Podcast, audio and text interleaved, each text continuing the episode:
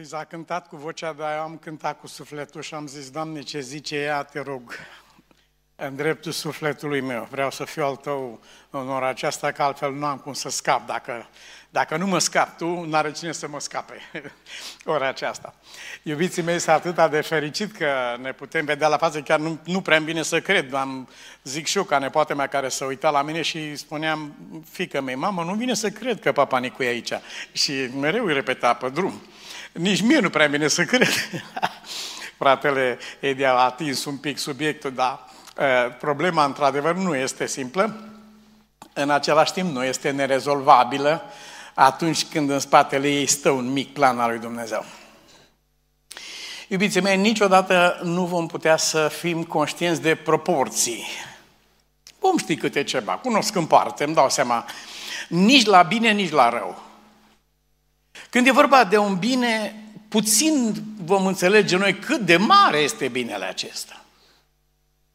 Când e vorba de un rău, de asemenea, vom înțelege că este ceva rău, dar nu vom înțelege decât foarte rar cât de mare este răul acesta. Nu avem acces la, la proporțiile acestea. Dar contăm pe Dumnezeu, care va ști întotdeauna să vorbească pe limba și limbajul sufletului nostru. Că și astăzi Dumnezeu lucrează cu putere, este foarte adevărat. Și bine ați făcut, frate Edi, că ați subliniat lucrul acesta. Noi nu trăim din istorie. Istoria este pur și simplu o reflectare, o oglindă în care ne privim cursul vieții. Noi trăim în prezent, în acest moment, Dumnezeu este viu, Dumnezeu este același, ieri, azi și în veci, vai cum era atunci, nou, să vezi cum este astăzi. Nu este schimbare, nu este umbră de mutare la Dumnezeu. Nu. Am fost nu de mult timp cu echipa din adunarea noastră, mergem la, în Mexic în fiecare an, cam de două ori pe an, o dată mergem pentru evangelizare, odată construim biserici într-o junglă acolo la mulți kilometri și am avut o evangelizare de 10 zile la un colț de stradă. Uh, am ocupat așa un parc deschis acolo și treceau autobuze, opreau, mai deschideau ferestre, lumea se strângea acolo. Când am încheiat predica, a venit o doamnă cu părul alb la un alt cetățean dintre toți cei ce erau acolo și au vorbit ceva între ei și om, omul acesta a rămas uimit, l-am văzut cât de uimit a fost și a invitat-o să vină să stăm puțin de vorbă. A venit și mi-a tradus dumnealui. Dumnea ei, eu vorbesc un pic de spaniolă și un pic de engleză, m-aș fi descurcat cu dumnea ei. Dacă ar fi știut, dar nu știa niciuna, absolut nimic din acestea, dar i-a spus acestui domn, care era acolo. Dânsa era astecă și probabil printre ultimii care au rămas dintre asteci. Și i-a spus acestui domn, domne, știi ce mi s-a întâmplat? Era un singur cetățean acolo care înțelegea limba, el înțelegea, dar nu prea vorbea, se născuse într-o familie, asta că dar nu prea uh, practica, dar înțelegea absolut tot. Și i-a spus, uh, i-a spus dumnealui, domne, știi ce mi s-a întâmplat? Nu, era speriată. Eu nici nu știu ce limbă vorbesc ei acolo. M-a dus și pe mine cineva, de, dar am înțeles absolut tot. Uite, a spus asta, a spus asta, a spus asta. Uh, au venit împreună și l-am rugat pe omul ăsta, zic, vrei să mergi pe platformă și să spui lucrul ăsta la toată lumea care e prezentă aici, ca să se știe că și dânsa a înțeles și n-a avut traducător pe nimeni. Dânsa, dânsa este, a fost izolată aici. Și după aceea zic, o să te rog să înalți o rugăciune în limba astecă. Și așa a făcut acest domn. A spus povestea ei, a acestei doamne, după care a înălțat o rugăciune în limba astecă. Mă iertați că am deschis ochii la rugăciune. Când am văzut, uh, această doamnă era literalmente transportată. Niciodată nu participase la o rugăciune în care un om dialoga cu Dumnezeu. A fost ceva cu tremurător. După ce a plecat ăsta, vine un copil de 9 ani. Eram cu soția acolo și ne spune la amândoi, știți ce mi s-a întâmplat în timpul uh, predicii? Nu. Zice, eu știu spaniolă foarte bine, dar, dar nu știu engleză absolut nimic. Și până să apuce să traducă omul ăsta de lângă, eu știam exact ce a spus omul ăsta. Și am spus soției mele, noi trăim vremile apostolilor, noi trăim vremea aceasta ca și în oricare dintre zilele acelea biblice mari pe care le consemnăm noi și le avem de reper în trecutul nostru. Aș vrea să pun două simple întrebări. Dacă ai ști că mântuirea ta depinde de un singur lucru pe pământul acesta, ți s-ar spune, uite, sau cum ai fi la spital, spre exemplu, sau, domne, există un singur medicament, există o singură posibilitate ca să... Dacă ți s-ar spune lucrul acesta, dacă ți s-ar spune în dreptul mântuirii, domne, există un singur lucru care îți poate salva sufletul și dacă acesta este, totul este, iar dacă acesta nu este, nimic nu este. Dacă ți s-ar spune așa, nu e adevărat că ai zice, domne, vreau să știu care este lucrul acela și cu ajutorul lui Dumnezeu să putem să trecem la fapte. Dar dacă ți s-ar spune altceva, dacă ți s-ar spune că pământul nostru va fi lovit de o molimă atât de cumplită, încât ceea ce scrie în Apocalips rămâne la, la capitolul amintiri, pur și simplu, dar ți s-ar spune, uite, există o posibilitate să, să te imunizezi, înainte să vină nenorocirea asta. Atunci, noi sigur că am căutat acest lucru. Domne, cât ține de mine, vreau să fac partea, cât ține de mine. Iubiții mei, acestea nu sunt niște scenarii uh, imaginate sau imaginare, ci sunt realități. Sfânta Scriptură ne spune în a doua epistolă către tesaloniceni că vine peste pământul nostru o lovitură totală noi nu prea am înțeles uh, treaba asta până a venit treaba cu măștile și cu asta ca să vedem oameni la Polul Nord mascați, copii mascați, într-o singură noapte, într-o singură zi, peste tot. A fost ceva, ceva de neimaginat. Dacă ai fi povestit una, nimeni nu te credea. Și deodată poze după toată planeta, absolut după toată planeta. Toată lumea este... Dar ceea ce trăim noi astăzi nu este un drum care eh, merge în cerc și nu duce nicăieri. Nu. Nu, există, e un drum cu direcție, ceea ce se întâmplă.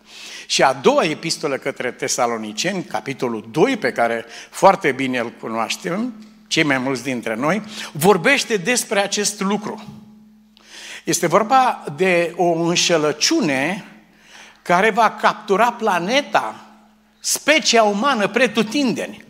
Și este vorba de căderea sub înșelăciune, nu ca o fatalitate, ci ca o alegere. Dacă ar fi fost imposibil, dacă ar fi fost inevitabil, înțeleg, e, e o boală terminală din aceasta, este o situație, nu, nu mai discutăm acolo. Dar dacă am, aș fi avut posibilitatea să evit acest lucru. Spuneți dumneavoastră, de câte ori n-ați simțit amărăciunea asta teribilă în urma unei pierderi sau unui eșec, când ți-ai dat seama că a fost evitabil lucrul ăsta? Uite și mi-a venit în minte, am vrut să fac asta și n-am făcut atunci în clipa aceea și uite ce s-a întâmplat. Aici însă vorbim de ceva care va atinge întreaga suflare de pe planeta noastră. Și bunul Dumnezeu, prin cuvântul Lui, vrea să ne prevină și vrea să ne imunizeze sufletele. Oricine îl va crede pe cuvânt, nu poate cădea sub lovitura, sub înșelăciunea aceasta cumplită în care omul fără de legii se așează în locul lui Dumnezeu, dându-se drept Dumnezeu. Întreaga omenire, toată suflarea se închină ca lui Dumnezeu, oameni care ar fi putut să nu fie acolo unde sunt. A fost evitabil lucrul acesta s-a putut preveni așa ceva. Și acest lucru o să-l învățăm noi în seara aceasta. Noi avem conceptul acesta de adevăr prezent, nu? Revenind la cea din tâi întrebare, dacă vi s-ar spune, Domnule, este un singur lucru care ți se cere pentru mântuirea sufletului tău. Este un singur lucru care ți se cere. Și tu ai spune, Domnule, vreau să știu care este acela. Ce îi răspunde? Care ar fi acela?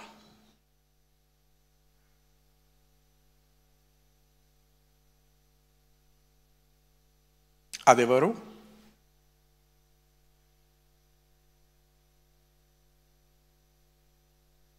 Mhm. Este vorba aici în capitolul 2, aici ni se arată nou remediul și prevenirea. Cum poate fi sufletul nostru pregătit și prevenit de Dumnezeu să nu cadă sub această cumplită înșelăciune în care va cădea întreaga omenire. Se numește dragostea adevărului. Nu adevărul. Doare. Simpla cunoștința adevărului, ia, e interesant, e frumos, e un rebus rezolvat, dar asta nu... Este vorba de dragostea adevărului. Acest lucru, pe care îl găsim scris în a doua tesalonicene aici, este pus în dreptul acestor oameni care își vor pierde sufletele. Care este cauza nenorocirii? Păi îi auzi în ce fel au fost înșelați? Nu, Uite cu ce mijloace tehnice, de ce mijloace s-au folosit pentru întreaga planetă, cum au aruncat un laț peste toți locuitorii pământului și i-au prins. Nu! Nu aceasta e problema. Biblia spune, sunt oamenii aceștia, sunt aici pentru că n-au primit dragostea adevărului. Nu contează înșelăciunea oricui și ce proporții ar putea avea acest lucru, ce metode, ce mijloace. Nu are nicio importanță pentru sufletul care a primit de la Dumnezeu darul acesta numit dragostea adevărului. Lucrul acesta nu, se, nu este o secreție a sufletului omenesc. Este o alegere, este un dar pe care îl dă Dumnezeu și în fața unui dar nu poți decât să te înclini sau să respingi. Acesta este darul, n-au primit dragostea adevărului. Ce este adevărul, a întrebat uh, omul nostru ca să se scuze, vrea să-și continue felul lui de viață. Ni se spune în același capitol 2 Tesaloniceni, de ce nu au primit dragostea adevărului acești oameni? Pentru că au găsit plăcere în nelegiuire. Și în momentul în care un om a ales lucrul acesta din plăcere, nu din din prostie sau din, din imprudență sau din ignoranță. Nu s-a întâmplat. S-a, a, omul a ales calea aceasta a răului din plăcere. Au găsit plăcere în nelegere. Îmi place acest lucru mai mult. Știți că este cazul acesta în Biblie în care împăratul Ahab discută lucrul acesta. Și el spune, ă, nu-mi place de profetul ăsta mica, de ăsta, de ăsta nu-mi place, nu-l aduce pe ăsta. Adu-i pe ăștia care îmi place de ei. Și știți că avem și noi în limba română o expresie, să sună cam așa, îmi place să cred că... Da, poate să ne placă sau poate să nu ne placă, dar adevărul va rămâne neafectat de faptul că nouă ne place sau nu ne place un anume lucru. Este o chemare simplă pe care ne adresează Cuvântul lui Dumnezeu în această seară. Dincolo de concepte filozofice, demonstrații, am putea să stăm aici până săptămâna cealaltă. Nu aceasta este problema. Un singur lucru. Ai luat în sufletul tău hotărârea aceasta de a urma adevărul, indiferent unde te va duce. Ați văzut că în momentul în care chemarea credinței a pornit cu așa ceva? Când bunul Dumnezeu s-a adresat părintelui Abraham, nu i-a dat adresa unde va merge, cum am pus eu pe GPS și m-a dus aici. Nu. I s-a spus așa, ieși și mergi într-un loc unde care îți ți-l voi arăta. Ia pe fiul tău și mergi într-un loc. În care loc? Am să ți-l arăt. Când s-a uitat, a văzut locul de departe. Dar nu a pornit bazat pe o adresă. A pornit bazat pe Dumnezeu care i-a spus, ieși din casa ta și mergi acolo. Adevărul nu este o adresă. Adevărul este viața sufletului nostru și viața lui Dumnezeu. Dumnezeu nu este Dumnezeu pentru că este Dumnezeu. Ce să faci acum? Nu, Dumnezeu e Dumnezeu pentru că e adevărat lucrul acesta. Isus nu este mântuitorul pentru că este Isus. Este mântuitorul pentru că este vrednic să fie mântuitorul. Noi nu suntem în competiție cu uh, Mahomet sau cu Buddha sau cu Confucius sau cu... Nu există competiție în locul acesta. Vrednic este mielul, e demn pentru lucrul acesta. Pe motivul acesta. Și când bunul Dumnezeu vorbește despre adevăr, se identifică cu el. Pilat n-a primit, a plecat, n-a primit răspunsul. Și știți de ce? Pentru că întrebarea era foarte proastă. Dar era ea noastră, a tuturor. Noi, noi toți spunem întrebări. Ce este adevărul? Păi ce să spun când se bat oamenii ăștia de mii de ani pe pământ, tot felul de teorii și de... Niciodată nu, nu se va găsi un răspuns la întrebarea ce este adevărul. Întrebarea nu era aceasta. Întrebarea era cine este adevărul. Și dacă aceasta ar fi fost adresată, atunci s-ar, s-ar fi primit un răspuns. Eu sunt adevărul. Acela cu care vorbești tu acum este adevărul. Ce cine e, Doamne, ca să cred în El, zise omul acesta care a fost vindecat. Zice, cel cu care stai de vorbă acum. Au, da, Doamne, dacă ai cunoaște tu darul lui Dumnezeu, păi cine, Doamne, unde este? Na, este în fața ta, stă de vorbă cu tine în clipa aceasta. Acest lucru este legat și este viața și sufletul credinței noastre pe pământ. Sunt două lucruri care stau la temelia mântuirii noastre. E adevărat că dacă ne uităm, sunt biblioteci întregi scrise. Am fost într-o bibliotecă, amețeai când te uitai, nesfârșite mii, zeci de mii de volume.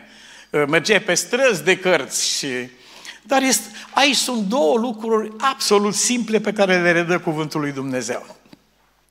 Mergem în, în versetul 13 din 2 Tesaloniceni. Și aici sunt spuse cele două lucruri care condiționează mântuirea sufletului nostru. Și ele sună așa. Noi însă, frați prea iubiți de Domnul, trebuie să mulțumim totdeauna lui Dumnezeu pentru voi, căci de la început Dumnezeu v-a ales pentru mântuire, numărul 1, în sfințirea Duhului. Nu în sfințirea manierelor sau comportamentului sau uh, persoana care merge într-o sală de jocuri de noroc, uh, să uitați, uh, sărmana s-a uitat în dreapta, în stânga și s-a întâmplat ca alții care erau aproape de, de sală au văzut lucruri. Nu era vorba de sfințirea manieră. A doua zi au judecat-o și au spus, zice, nu, nu avem, nu e o problemă că s-a dus la jocuri de noroc, dar zice să ne răspundă acum de ce s-a uitat în dreapta și în stânga înainte să intre aici. Uh, nu e vorba de uh, acest fel de schimbare, ci este vorba de sfințirea Duhului, adică a intenției, a sufletului, a profunzimilor ființei noastre. Încercăm să corectăm întotdeauna cuvintele, gesturile, comportamentul, când de fapt izvorul trebuiește uh, sfințit de Dumnezeu în sfințirea Duhului și doi, credința adevărului. Aceasta este mântuirea. Dumnezeu v-a ales pentru mântuire dacă ați ales credința adevărului. Uh, tu din ce credință ești, tu din ce credință ești, tu din ce eu de acolo, eu de acolo, nu. Este o singură credință mântuitoare, se numește credința adevărului.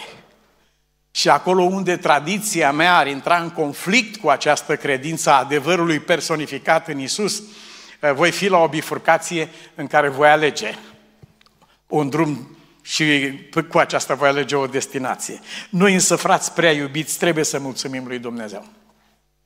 Am ales temele acestea cu care o să ne ocupăm sabatul acesta din capitolul 10 din Luca de, din călătoria lui Isus și invitația care a făcut-o Marta și ce s-a întâmplat acolo în câteva situații. Dar v-ați întrebat vreodată cum se face că din tot satul acela în care a intrat Isus, tocmai la Marta ajunge? E o întâmplare aceasta? Nu. Este legea atracției care operează. Mântuitorul a spus, nimeni nu vine la mine dacă nu-l atrage Tatăl. El a trecut pe drum, dar nu l-a invitat nimeni acasă. Când a trecut în dreptul ei, ea a deschis ușa și scrie aici în versetul 38, o femeie numită Marta l-a primit, nu doar că l-a chemat, servește masa și merge, l-a primit în casa ei. Ori asta nu se întâmpla acolo pe loc, nu știu. De mult femeia aceasta era în căutarea a ceva, sufletul lui era gol și încerca să găsească un răspuns, încerca să găsească o ieșire. Și când trece Iisus, simte îndemnul acesta, nu-și dă seama ce proporție are ce face acolo, dar îl invită, îl primește în casa ei. Odată cu primirea lui în casă, s-a întâmplat ce s-a întâmplat în casa lui Zacheu. Nu, Iisus nu a spus, am intrat eu în casa omului ăstuia Și adevărat îți spun că astăzi a intrat mântuirea. Iubiții mei, suntem prezenți. Acesta este adevărul, așa cum este El în Hristos Iisus. Și noi trebuie să fim niște oameni dedicați pe viață și cu întreaga noastră ființă credinței adevărului. Aceasta este credința lui Dumnezeu. Cuvântul tău este adevărul, legea ta este adevărul, adevărul tău este etern. N-aș putea să-l definesc, dar pot să definesc clar dorința sufletului meu și hotărârea pe care am supus-o lui Dumnezeu cu privire la adevăr. Nu mă lăsa niciodată să mă abat de la El, Doamne. Înțeleg puțin din tot ce se întâmplă, dar am mare încredere în Tine. Dacă voi care sunteți răi știți să conduceți bine pe copiii voștri, nu intra acolo, mergi dincolo, vezi că e o, ceva acolo, dacă voi faceți lucrul acesta, cu atât mai mult Dumnezeu. Relația cu adevărul este tocmai acest sfânt cuvânt numit iubire. Nu intelectul doar. Dragostea adevărului. Fica noastră micuță mergea cu alte două prietene la ele acasă și acolo s-a petrecut o dramă, familia s-a destrămat. Ea a fost martoră când s-au dat niște telefoane și s-a gândit în sufletul ei de grădiniță, Doamne Dumnezeule, dacă și la mine acasă se va întâmpla la fel. Și de mila fetelor acestora, două care le-a văzut sfâșiate, pur și simplu, m-a întrebat, stătea pe bancheta din spate în mașină, o duceam la școală, Uh, m-a întrebat cu o îngrijorare care nu e caracteristică și n-ar trebui să fie pe chipul unui copil niciodată așa ceva. Și totuși ea era profund afectată. S-a uitat la mine și m-a întrebat, tată, who's your best friend? Cine e cel mai bun prieten al tău? M-a întrebat aceasta pentru că tatăl celor două prietene ale ei n-ar fi putut răspunde la această întrebare transparent. Și ea s-a gândit poate și la mine acasă. Și eu i-am spus, uh, it's the Lord, este Domnul, cel mai bun prieten al meu. Și ea a zis, yeah, dar from among humans, dintre oameni, m-a întrebat ea, cine e cel mai apropiat? Și zic, mama este. Mama este prietenul meu cel mai apropiat. Și i s-a desfăcut sufletul de bucurie și repeta singur în spate, Your wife to be your best friend. Repeta, soția ta să fie cel mai bun prieten al tău. Dacă cineva ne întreabă, în viața aceasta, în călătoria aceasta scurtă care avem pe pământ, ca o scânteie, suntem, apare și dispare, dacă cineva ne întreabă care este prietenul suprem al vieții tale pe pământ, al călătoriei tale, să răspundeți fără ezitare, adevărul. Nu am un prieten mai bun decât adevărul. Ce gust are? E dulce sau nu are importanță? Adevărul este adevăr. Și dacă Dumnezeu citește în sufletul nostru că aceasta ne este dorința, drumul nostru pe pământ va fi așa cum scrie Biblia, cărarea celui neprihănit merge, progresează până ca soarele la, la zenit. Unde duce un astfel de drum? Aș vrea să aduc înaintea dumneavoastră și înaintea sufletului nostru a tuturor uh, câteva exemple care vor fi, uh, cred eu, destul de semnificative pentru călătoria noastră duhovnicească. Cineva s-a uitat în caietul de notițe al lui Sir Isaac Newton.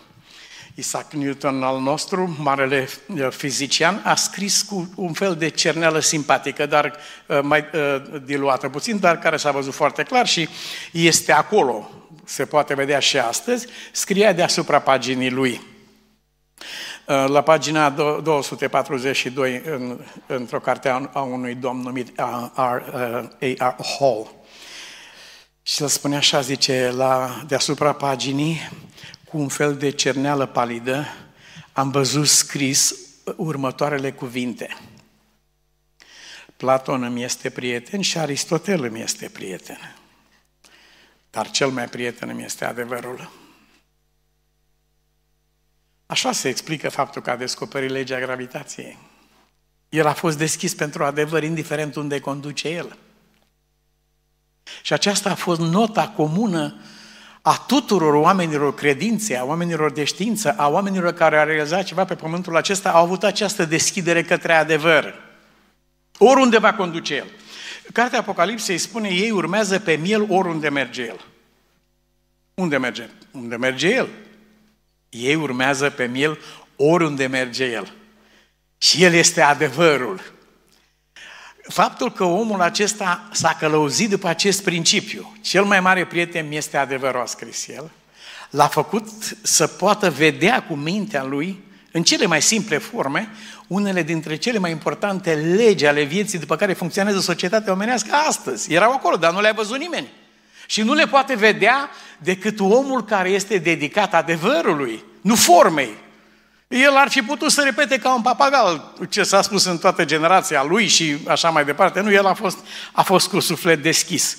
Așa se face că a văzut lucrul acesta. Dar nu numai cu Sir Isaac, Isaac Newton, ci cu altcineva în generația noastră s-a petrecut ceva nemaipomenit. Isaac Newton era un om care credea în Dumnezeu și care când auzea numele lui Dumnezeu pe stradă scotea pălăria. Vorbeau doi oameni și dacă pronunța numele lui Dumnezeu, uh, imediat scotea pălăria. Altcineva în generația noastră face parte dintr-o altă clasă. Nu știu câți dintre cei prezenți ați auzit de Anthony Flew. Maybe not, nu. No. S-ar putea că nu. S-ar putea că nu. Dar vă spun în două cuvinte. Omul acesta, care este fiu de pastor, a așezat agenda ateistă pe pământ în anii 50.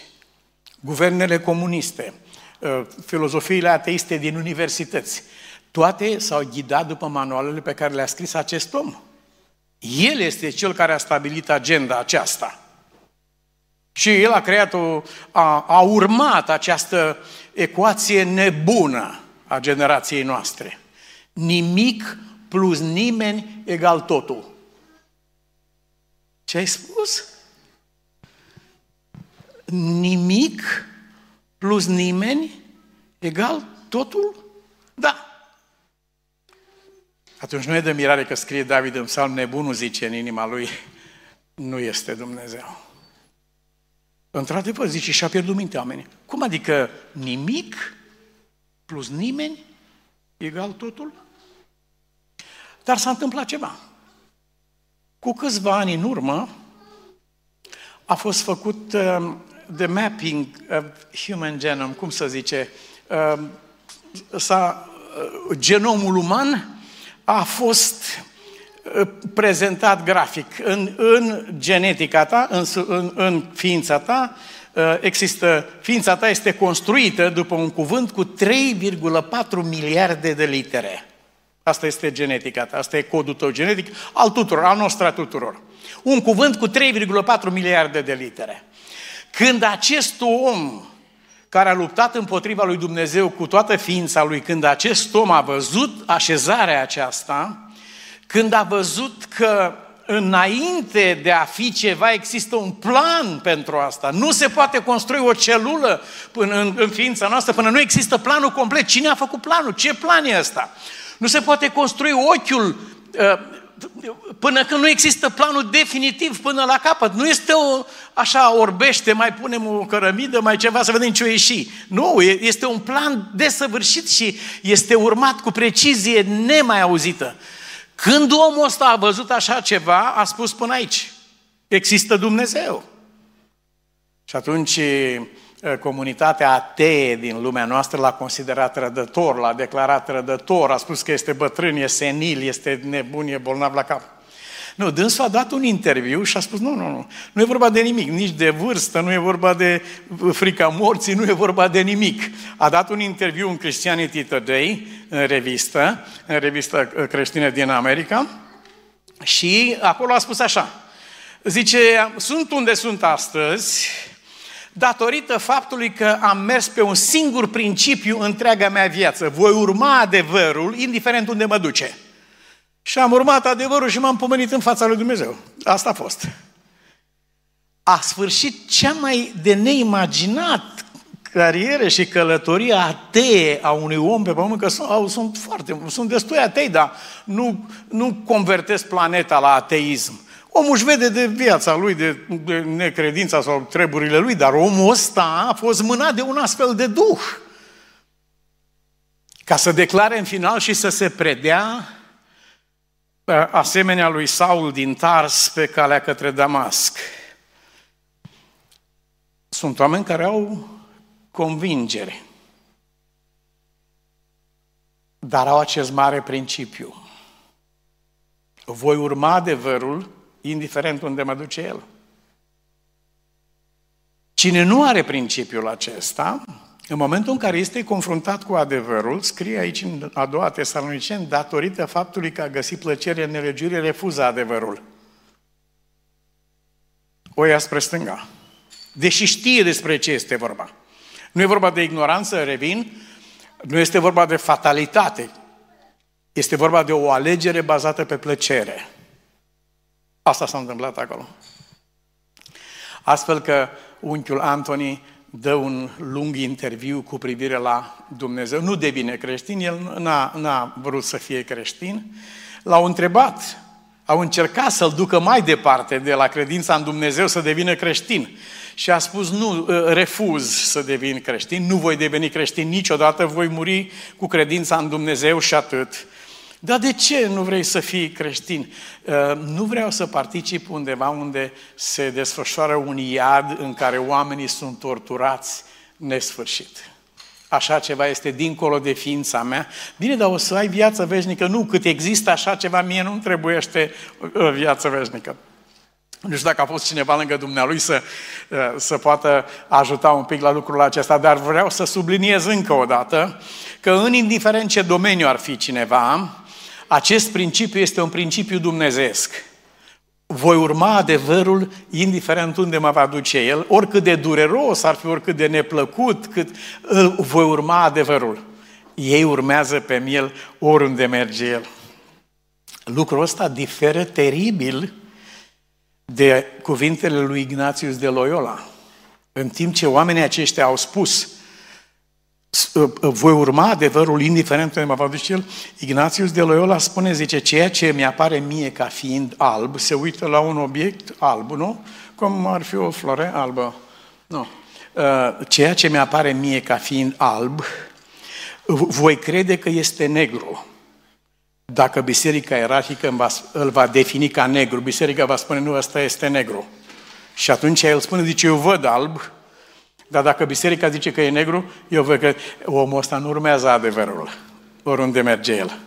El urmează biserica, este alegerea lui. Un altul își urmează propriile lui păreri sau indiferent ce urmează cineva, dar aceasta nu înseamnă a urma adevărul. A urma adevărul înseamnă a nu te alipi de nimic, absolut de nimic, în afară de Domnul Dumnezeul tău. În momentul când te-ai alipit, spre exemplu, de o înțelegere pe care o ai la un moment dat asupra unui lucru și nu mai pleci de acolo și rămâi acolo, indiferent ce adevăr ți s-ar spune, acolo rămâi. Cum, e, cum au fost cei care au ieșit din Egipt și n-au intrat niciodată în Canaan, au rămas în deșert. Au mers până la un punct, dar nu au mers mai departe.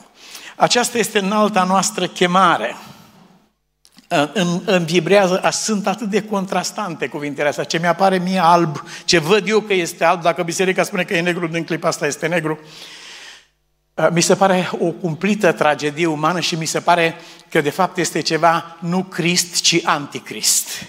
Crist nu a spus niciodată cuiva, dacă vezi un lucru alb și spune eu că e negru, să crezi că este negru.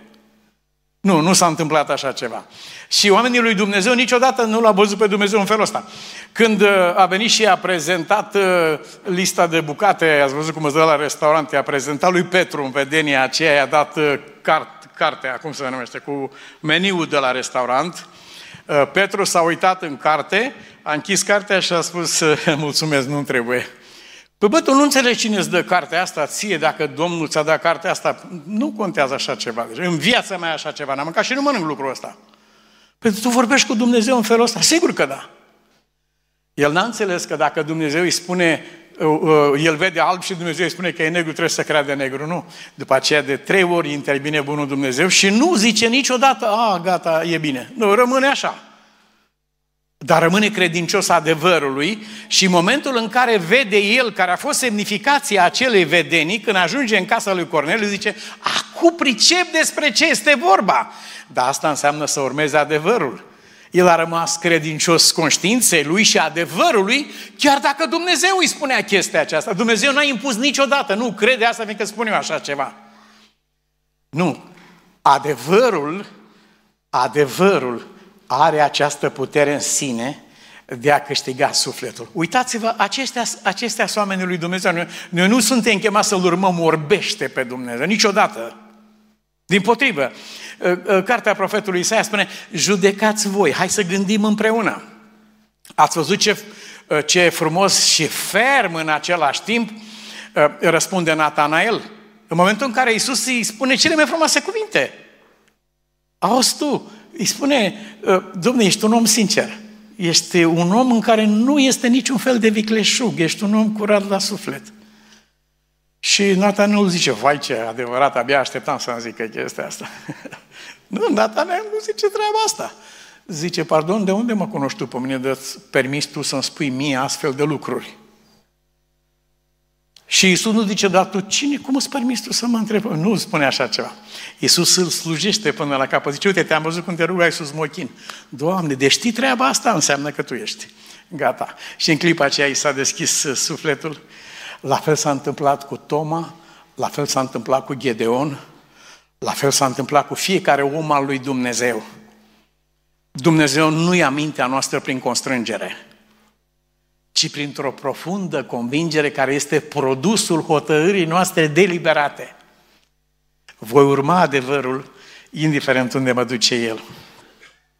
Aș dori să, să încheiem cuvintele din seara aceasta cu ceea ce scrie în epistola către tesaloniceni cu privire la încercarea aceasta. Arătarea lui, scrie în versetul 9, se va face prin puterea satanei cu tot felul de minuni și semne și puteri mincinoase și cu toate amăgirile, nelegiuirii care, pentru cei ce sunt pe calea pierzării.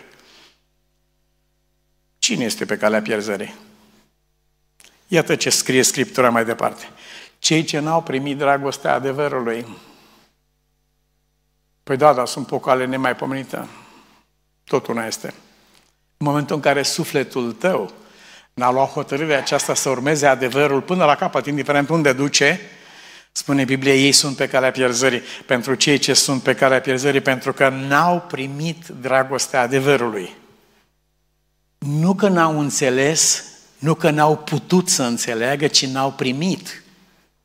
E cu totul și cu totul altceva. N-au primit dragostea adevărului. Din cauza aceasta, uh, zona aceasta gri nu există. Sunt mulți oameni care, eu nu prea sunt, eu stau așa mai la distanță, sunt cam pe frontieră, nu mă, nu mă complic, nu mă combin. Eu, nu, nu există zona asta. Zona aceasta nu există. În momentul în care ai respins adevărul, în aceeași fracțiune de secundă, adică simultan de fapt, accepti neadevărul. În aceeași clipă. Lucrul acesta este puțin înțeles în, în viața noastră astăzi, dar versetul acesta 11 face clar lucrul acesta. Oamenii aceștia care au respins, n-au primit dragostea adevărului, ce au spus, nu, pleacă de la noi, au spus gadarenii, noi avem afaceri cu porci, cu chestii, nu ne combinăm noi cu tine. Uite ce au sărit porci mare, du-te în drumul tău pleacă de la noi. Biblia spune, Iisus s-a retras din locul acela. Oamenii aceștia n-au primit, li s-a oferit, n-au primit dragostea adevărului. Nu mă interesează adevărul. Cum o doamnă uh, insista pe lângă un judecător și spunea, domnul judecător, nu vă cer altceva decât să faceți dreptate. Atât v-am cerut. La care dânsa a spus, da ce, Doamne, eu mănânc dreptate? Și atunci femeia și-a dat seama că dacă nu are cum să mănânce dreptate și că atare a pierdut cazul. Uh, același lucru se întâmplă în viața noastră. Există o prioritate, există o scară a valorilor, există o alegere, există un schimb. Există un schimb întotdeauna. Și am o clasă de studenți uh, latinoamericani din America de Sud, 30 și ceva de studenți, predau engleza dimineața și am avut, uh, înainte de lecție, am un mic devoțional. Și vineri acum până să plec. Am avut uh, lecția aceasta cu ei. Que ganamos y que pagamos. Reprezint un pic în spaniolă la început. Ce câștigăm și ce plătim. Și am spus, când ajungi să plătești lucruri materiale cu sănătatea, n-ai făcut o afacere bună. E una din cele mai rele. Dar cea mai groaznică dintre afaceri este atunci când ai câștigat tot pământul și ți-ai pierdut sufletul. Asta nu e afacere. Asta a fost o cumplită înșelăciune. Pentru că n-au primit dragostea adevărului, au primit imediat și simultan lucrarea rătăcirii. Așa scrie în versetul 11, din cauza aceasta, Dumnezeu le trimite o lucrare de rătăcire ca să creadă o minciună. Eu nu vreau, a spus regele ăsta, împăratul Ahab, eu nu vreau adevărul, nu vreau prorocul ăsta, nu, nu mă interesează. Trimite-i pe ăștia care îmi place, îmi place de, de ăsta nu îmi place. Iubiții mei, scrieți în carnețel, adevărul nu este în ochiul care privește. Adevărul este la Dumnezeu, indiferent ce vede sau ce nu vede ochiul nostru în el. E posibil să fie ochiul rău, pentru că Dumnezeu e bun. Scrie Scriptura mai departe, pentru ca toți cei ce n-au crezut adevărul, ci au găsit plăcere în nelegiuire, să fie osândiți. Ieremia, capitolul 1, tu singur te osândești, nu te-a osândit nimeni. Tu singur te străpungi cu ceea ce ai ales. Noi însă, frați prea iubiți de Domnul, trebuie să mulțumim totdeauna lui Dumnezeu pentru voi, căci de la început Dumnezeu v-a ales pentru mântuire în, numărul 1, sfințirea Duhului, numărul 2, credința adevărului. Iată la ce v-a chemat El prin Evanghelia noastră, ca să căpătați slava Domnului nostru Isus Hristos. Amin. Tată din ceruri, îți mulțumim din adâncul sufletului pentru așa bunătate, pentru așa har, pentru așa frumusețe, pentru ceea ce vrei să faci Tu în și din viața noastră.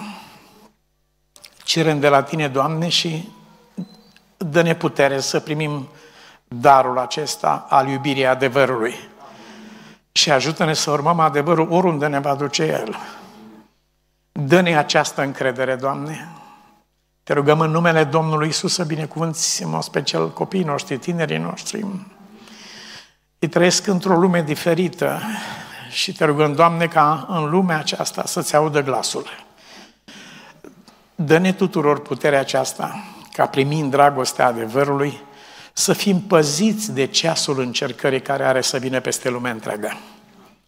Fii binecuvântat în numele Domnului Isus Hristos. Amin.